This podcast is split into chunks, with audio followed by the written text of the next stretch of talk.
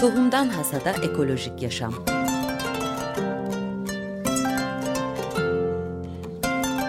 Hazırlayıp sunanlar Melek Nur Dudu ve Bora Kabatepe.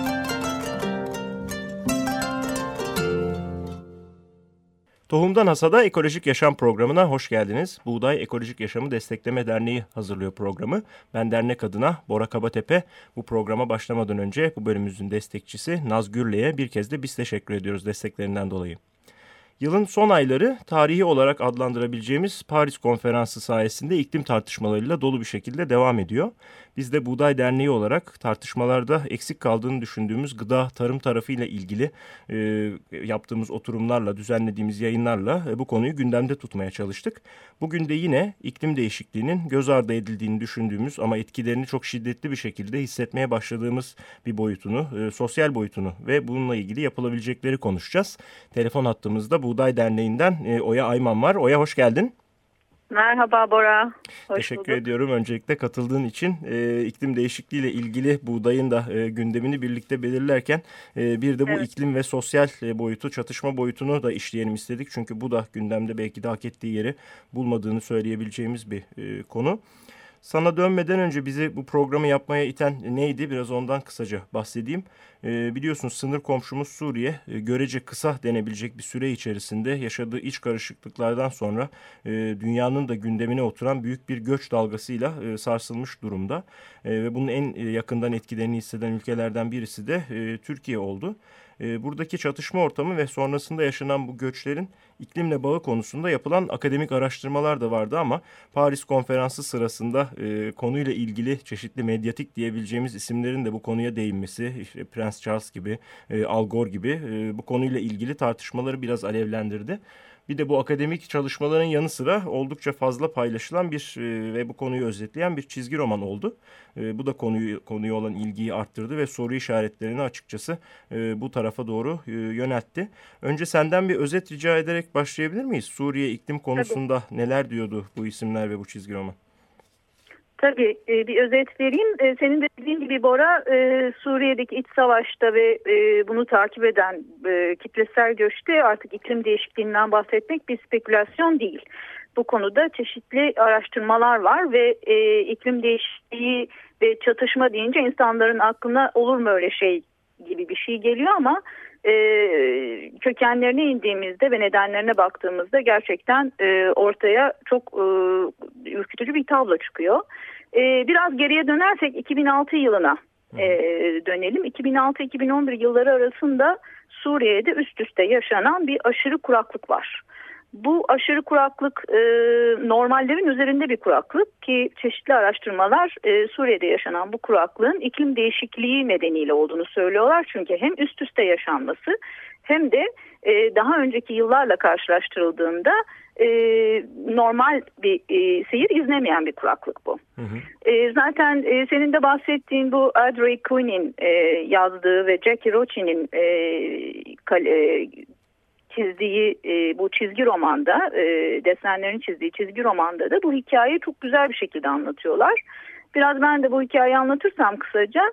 E, şimdi Suriye'deki sivil savaş biliyorsun güneybatıdaki Dara kentinde e, ortaya çıkıyor evet. ilk önce. Çatışmalar orada başlıyor ve hani söylenti şu ki birkaç duvar yazısından çıktığı konusunda tabii öyle olabilir ya da değil ama Dara kentinden başlıyor. E, ve yüzeyde görünen bir mezhep çatışması. Ama e, bu mezhepler bugüne kadar e, Suriye'de geçinip gidiyordu da birden 2011'de mi e, birbirlerinden nefret etmeye patladı. başladılar. Aslında çatışmaları tetikleyen sosyal patlama e, biraz önce bahsettiğim kuraklıkla çok yakından ilgili. E, bu kuraklık dönemi de doğal süreçlerle açıklanmayacak kadar uzun ve yoğun. Ve e, Suriye'de otlakların %85'i mesela tamamen kuruyor bu kuraklık nedeniyle. E, işte bir sürü e, ürün e, solarak ölüyor ve e, çiftçi çok ciddi bir e, hem ürün kaybıyla hem de gelir kaybıyla karşılaşıyor ve topraklarını terk etmek zorunda kalıyor. E, hükümet de o dönemde e, çiftçilere bir yardım sunuyor ama bu yardımın da e, bir takım politik e, yardımlar olduğu, işte destekçilerine sadece yardım yaptığı konusunda bir takım e, söyle, söylenilenler var. Hı hı. Çiftçi yeterince yardım alamayınca yaklaşık 1 milyon köylü e, hatta bu rakam daha bile fazla olabilir kuraklık nedeniyle çiftliğini arazisini yitiriyor ve e, çoğu da Dara kentine göç ediyor. Hı hı. Ve e, kuraklık sadece tabii kırsalda değil e, aynı anlamda şehirde de yaşamı etkilemeye başlıyor. E, özellikle susuzluk çok ciddi bir problem. Hem e, kırsalda hem de kentte. Göç edenler şehirlerde yeterli iş bulamıyorlar. Zaten bunu bizler Türkiye'de de çok fazla yaşıyoruz. E, toprağı, toprağı bilen, toprakla haşır neşir olan çiftçi kente geldiğinde ne yapacağını bilemiyor. Hı hı, Hatta hı. öyle ki işte temizlik işçisi, iş bulabilenler e, bile e, kendilerini şanslı hissediyorlar. İşsizlik çok hat safhada. İşte gençler e, tabii ki anneleri babalarıyla birlikte kente göç ediyorlar ve çok ciddi bir sosyal patlamaya neden oluyor bu göç e, dalgası e, ve e, bu sosyal patlamada da insanlar tabii ki kendilerini ifade edebilecek yerler arıyorlar. E, hepimiz biliyoruz ki artık e, kırsaldan kentte göçte e, bu kültürel ve sosyal olarak insanlar kendilerini boşlukta bulduklarında bu bir takım e, zafiyetlere ve çatışmalara da yol açabiliyor. Ee, işte e, tabii rejimle ilgili bir takım problemler çıkıyor ve ondan sonrasını zaten hepimiz e, yakından biliyoruz. Bir takım çatışma evet, ortamları doğuyor ve e, işte bir takım tepkiler oluyor, işte baskılar oluyor ve e, Suriye'deki iç savaş giderek tırmanıyor.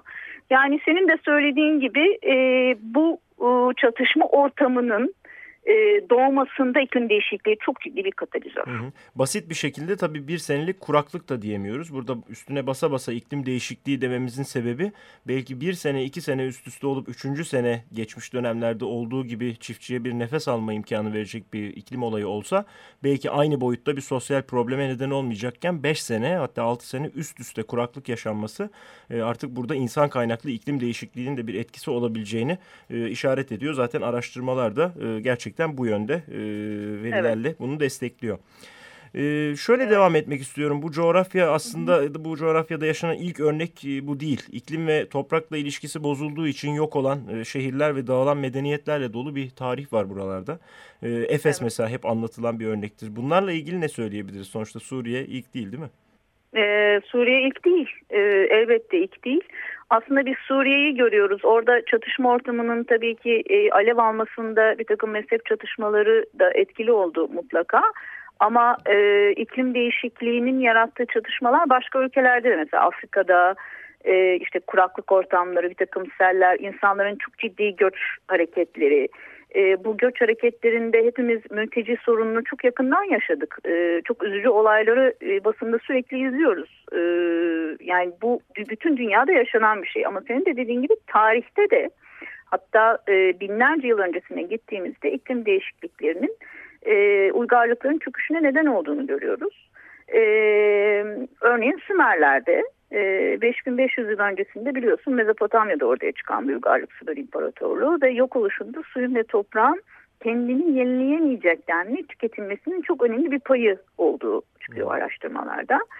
Ve e, öyle ki e, Sümerler e, kentleri ve orduları beslemek için işte bataklıkları kurutuyorlar, kanallar, barajlar e, bir şekilde yapıyorlar.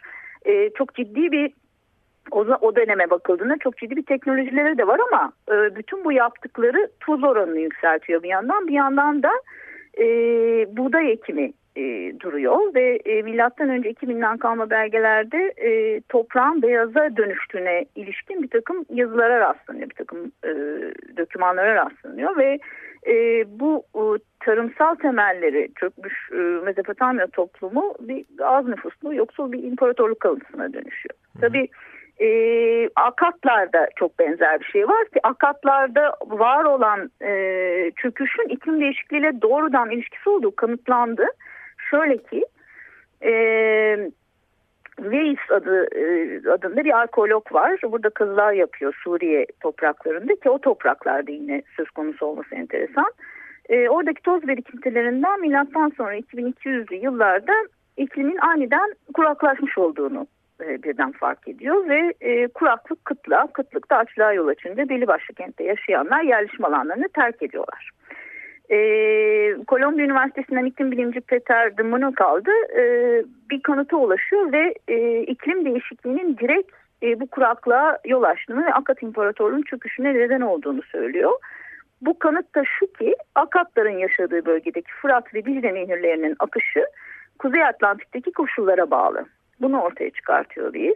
Nedir bu? Nehirlerin suları soğuduğu zaman hava sistemlerinin yolu değişerek düşen yağmur miktarı azalıyor ve kuraklığa yol açıyor. Ve Akat İmparatorluğu parçalanmadan hemen önce Kuzey Atlantik'te bir soğuk yaşandığı keşfediliyor.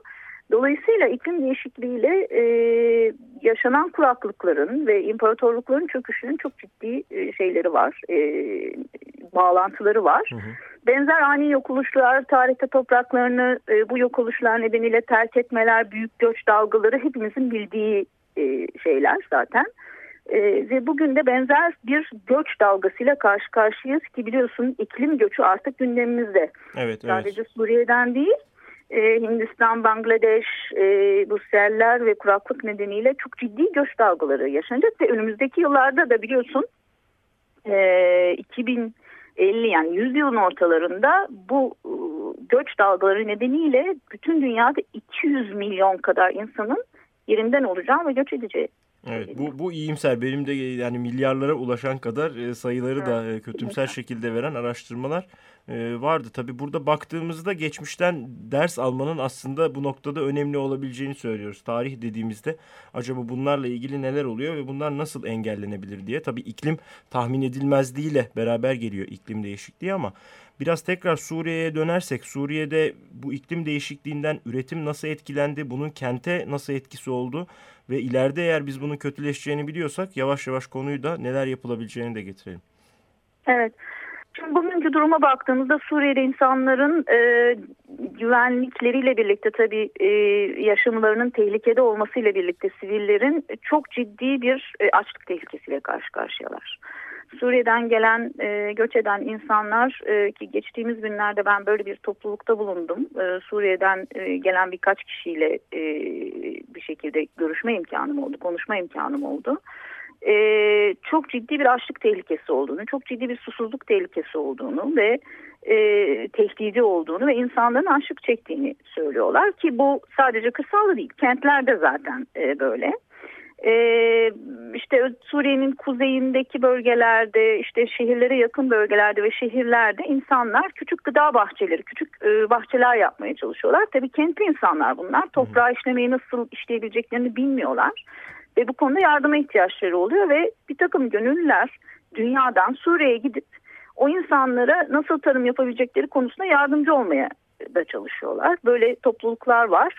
Hatta e, savaş ortamında insanların en istedik istedikleri en önemli şey ne biliyor musun Bora? Atalık tohum. Yani insanlar savaş ortamında en çok tohuma ihtiyaç duyuyorlar. Her şeyin başı diyebileceğimiz bir şey çünkü. Sıfırdan evet, kurmak istiyorsanız. Çünkü e, gıda yetiştirebilmek için tohuma ihtiyaçları var. Ve tek seferlik tohumlar işlerini görmüyor. E, hatta şu sıralar e, belli merkezlerde Suriye'de e, tohumların yeniden e, üretilebilmesi ve atalık tohumların işlenebilmesi için çok küçük bir takım e, merkezler kurulması gibi bir şey planlanıyor. Hı hı. E, Çiftçiler tohumluklarını kaybetmişler savaş ortamlarında. Kenttekiler tohuma sahip değiller. Bu yüzden Suriye'ye e, bir takım yollardan e, tohum da gidiyor. E, o anlamda e, Suriyeliler işte ilaçtır, direkt gıda yardımıdır ya da işte benzer yardımlar, insani yardımların dışında açıkçası tohum yardımı bekliyorlar. Burada tabii tohum ve gıda egemenliği dediğimiz şeyin ne kadar önemli olduğunu da e, evet. belki altını çizmek evet. gerekiyor. İşler yolunda giderken e, diyelim yani dışa bağımlı bir tarım sisteminde işte bu tek kullanımlık to tohumlarla üretim yapmaya devam ederken e, belki bir problem yokmuş gibi gözüküyor. Aynı şekilde kentlerde de kentler baktığımızda gıda üretimini e, bilmeyen e, yerleşim alanları diyebiliriz. E, burada tabii e, gıda tedariğinde bir sorun olduğunda neler yapılacağını düşünmediği böyle anlarda e, ortaya çıkıyor. Ve dolayısıyla bunlarla evet. ilgili e, şimdiden belki düşünmekte fayda var. Kesinlikle. Ee, bir de şunu söylemek istiyorum. Şimdi çok ciddi bir e, su kıtlığı var, var bir de Suriye'de çekilen. E, işte Fırat ve Dicle'den bahsettik ama sonuçta e, kuraklık bugün Türkiye'de de bunu yaşıyoruz. E, Suriye'de de insanlar yaşıyorlar ve kişi başına düşen su tüketimi mesela çok ciddi oranda düşmüş Suriye'de son 20 yılda. Hani Türkiye'ye baktığımızda Türkiye'de de benzer bir şekilde kişi başına düşen su miktarı çok ciddi oranda düşmüş. Muhtemelen dünyada da böyle. Yani e, suyu nasıl kullanılacağını da toplumların sadece tohumu değil suyu nasıl kullanılacağını da bir şekilde yeniden yeniden öğrenebilmesi gerekiyor. O anlamda kırsaldaki bilgi çok çok önemli. Hı. Ee, ve e, iklim değişikliği ve kuraklık sorunu tabii ki üretimi de durduruyor. Üretim durunca da insanlar bir şekilde göç ediyorlar ve kente göç edenler de e, bir kuşak geçtikten sonra nasıl üretebileceklerini bilmiyorlar. Yani aslında çok temelde e, çiftçinin korunması ve kırsaldaki üretimin devamlılığı çok çok e, önemli bir, bir unsur. Belki başka bir krizde ama bir diğer komşumuz Yunanistan'da da benzer bir şey gördük. Burada da ekonomik kriz sonrasında kentlerde e, geçmiş geçim kaynaklarını kaybeden e, çiftçi ailelerinin e, yeni kuşaklarının gıda üretimini bilmeyen tekrar kırsala dönerekten bu üretimi tekrar başlatmaya çalıştığına şahit olduk. Dolayısıyla krizin belki ne taraftan geldiği önemli değil ama gıda er ya da geç bir şekilde geliyor ve orada bir kurtarıcı olarak bütün bu tartışmaların ortasına oturuyor. Evet gerçekten de öyle. Ee, şundan da bahsetmek istiyorum. Ee, bir şekilde e, baktığımızda e, hani insanlar e, Suriye'deki bütün bu e, çatışmaların işte kuraklık, göç dalgası e, gibi e, unsurlarla meydana geldiği konusunda belki ikna olmaları zor. Ama şunu söylemek gerekiyor ki işit gibi e, marjinal hale getirilmiş insanların e, bir şekilde e, ortaya çıkabilmeleri ve e, boşluktaki insanları bir şekilde kendi yanlarına çekebilmeleri için çok önemli bir fırsat sağlıyor aslında bu göç dalgası. Bir alan veriyor. Yani evet bir alan veriyor. Yani buna da çok e, çok çok e, dikkat etmek gerekiyor. Doğru. Şimdi biraz ne yapmalıya e, istiyorsan yavaş yavaş gelelim ama ondan önce e, bir müzik arası verelim programın ortasına gelmişken. Daha sonra biraz daha e, bu tarihten dersler çıkarmak ve neler yapabiliriz'i konuşmak üzere seninle sohbetimize devam edelim. Tamam. Şimdi İsmail Demircioğlu'ndan dinleyeceğiz. Şu karşı yaylada göç katar katar.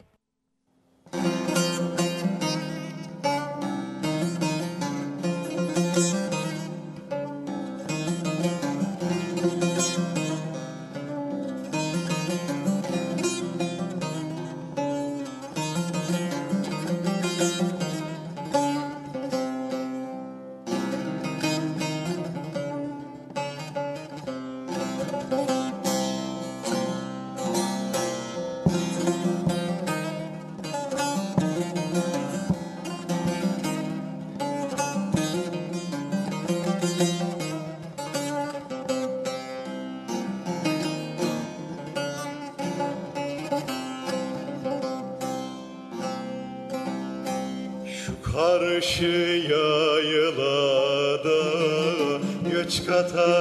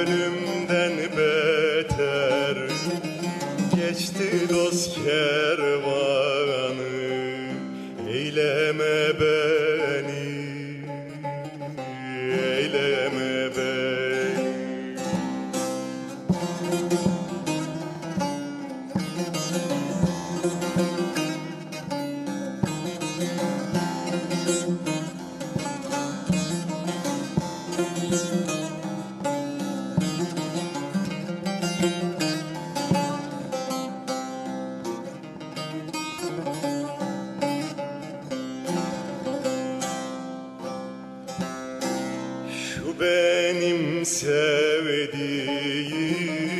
Başta oturur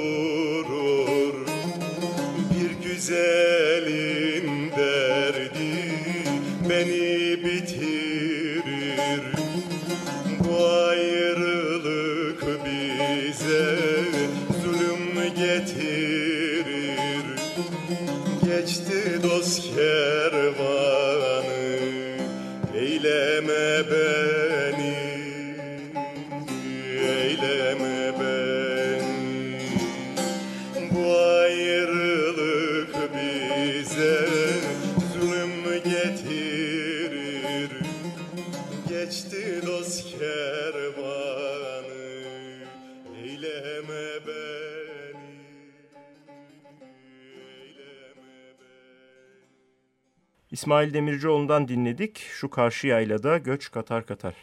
Oya Ayman'la olan sohbetimiz devam ediyor. İklim ve çatışma e, konusunu konuşuyoruz. Şimdi biraz da ne yapmalı konusuyla e, devam edelim istiyoruz. Suriye'de yaşanan e, kuraklığın, üst üste yaşanan e, kuraklığın oradaki üretimi çiftçileri nasıl etkilediğini ve sosyal olarak nasıl bir patlamaya sebep olduğunu e, konuştuk ilk yarıda. E, iklimin değişmeye devam edeceğini e, maalesef biliyoruz. Bunun için e, neler yapılmalı ki benzer bir durumla karşı karşıya kaldığında bir toplum e, böyle bir çökmeyle karşı karşıya kalmasın? Evet. Ee, başta da söyledik iklim değişikliği ve kuraklık e, sorunları daha da derinleştiriyor. Öyle üretim de durunca sosyal çatışmalar başlıyor. Ee, şimdi neler yapılmalı? Tabii ki burada e, en önemli biraz önce de e, söylediğimiz şey e, en önemli e, şeylerden biri kırsalın desteklenmesi ve kırsaldaki doğa dostu üretimin desteklenmesi. Doğa dostu üretim diyorum çünkü e, biliyorsun ki e, kimyasal üretim ve aşırı endüstriyel üretim iklim değişikliğinin en büyük nedenlerinden bir tanesi. Hı hı. O anlamda hem iklim değişikliğine yol açmamak hem de iklim değişikliğini bir şekilde e, iklim değişikliğiyle birlikte gelecek problemlere e, daha dayanıklı olmak için o anlamda doğa dostu tarım yöntemlerinin benimsenmesi ve odun benimseyen çiftçilerin korunması gerekiyor ki küçük çiftçiler daha çok doğa dostu tarım yöntemlerini benimsiyorlar. Ee, kırsalda çiftçinin desteklenmesi, yerli tohumun desteklenmesiyle artbaşı gidiyor. Kentte kırın bağlantısının kurulması çok çok önemli. Çünkü kentteki insan, kırsaldaki insanın gıdayı nasıl yetiştirdiği, e, ne tür problemler yaşadığı, işte kuraklık oluyor mu olmuyor mu çok fazla farkına varmıyor. Çünkü markette işte bir şekilde raflar gıda doluysa e, çok fazla kuraklık var mı, işte yağmur yağdı mı, o sene çiftçi zarar etti mi, işte ürün yetiştirebildi mi, ne yaptı bunun çok fazla farkında değil. Daimi bir bolluk anlamda... algısı var aslında onu kırmak ve bağlantıyı kurmak gerekiyor. Evet gerçekten öyle. E, bu anlamda şunu söyleyebilirim mesela bu yıl Bora e, biliyorsun ben İzmir'in bir dağ köyünde yaşıyorum Hı. E, bu yıl e, sonbaharda sadece iki gün yağmur yağdı. E, muhtemelen İstanbul'da nasıl bilmiyorum ama. Aynı, aynı e, şekilde bugün Türkiye'de günlük güneşlik bir havada ben de geldim stüdyoya. E, ve toprak kupkuru. E, insanlar e, ağaçlarını dikecekleri ağaçları Mart'a bıraktılar. E, bir şekilde yağmur yağmadığı için ve ağaçları sulamak zorunda kalacakları için. E, ve e, biz yani bugün daha e, kışlık bitkileri sulamak zorunda kaldım. E, normalde onları sulamıyorsun. Yağmur yağıyor çünkü işte haftada bir ya da en geç 10 günde bir e, ki e, uzun bir zamandır yağmur yağmıyor. Yani bu anlamda e, kırsaldaki çiftçinin desteklenmesi çok çok önemli. Kırsaldaki çiftçinin refahı onun göç etmesini engelleyecek. Kırsaldaki çiftçinin refahı ve onun kendi değerlerinin farkına varması e, bir şekilde e, kırsalı e, ayakta tutacak.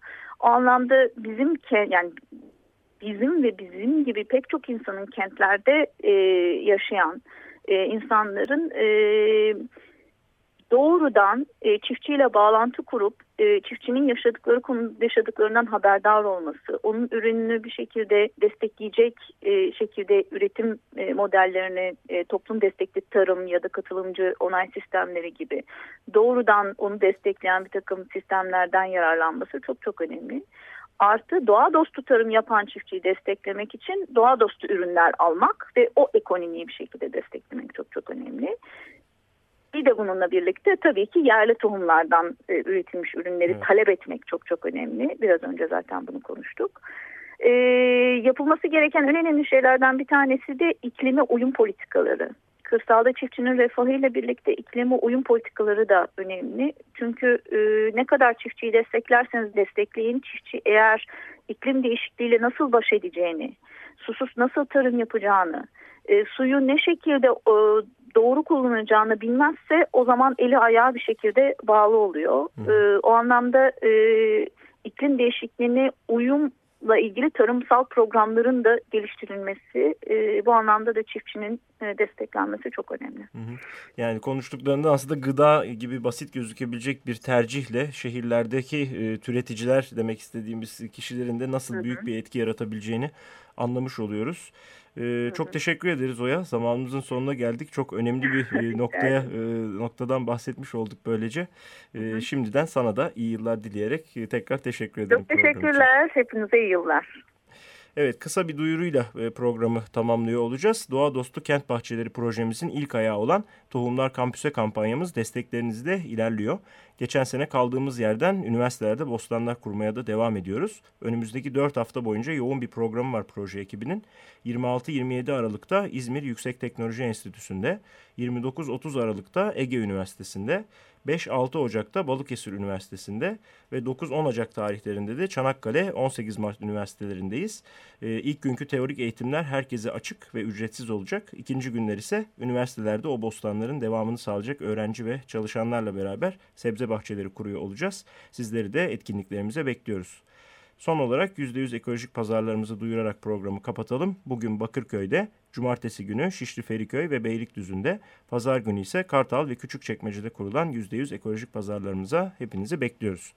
Ben Buğday Derneği adına Bora Kabatepe, kayıtta bana yardımcı olan arkadaşım Batu Çetinkaya'ya teşekkür ediyor. Hepinize iyi haftalar diliyorum. Hoşçakalın. Tohumdan Hasada Ekolojik Yaşam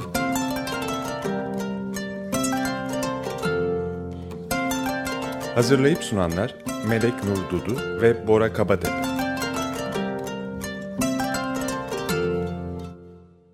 Açık Radyo program destekçisi olun. Bir veya daha fazla programa destek olmak için 212 alan koduyla 343 41 41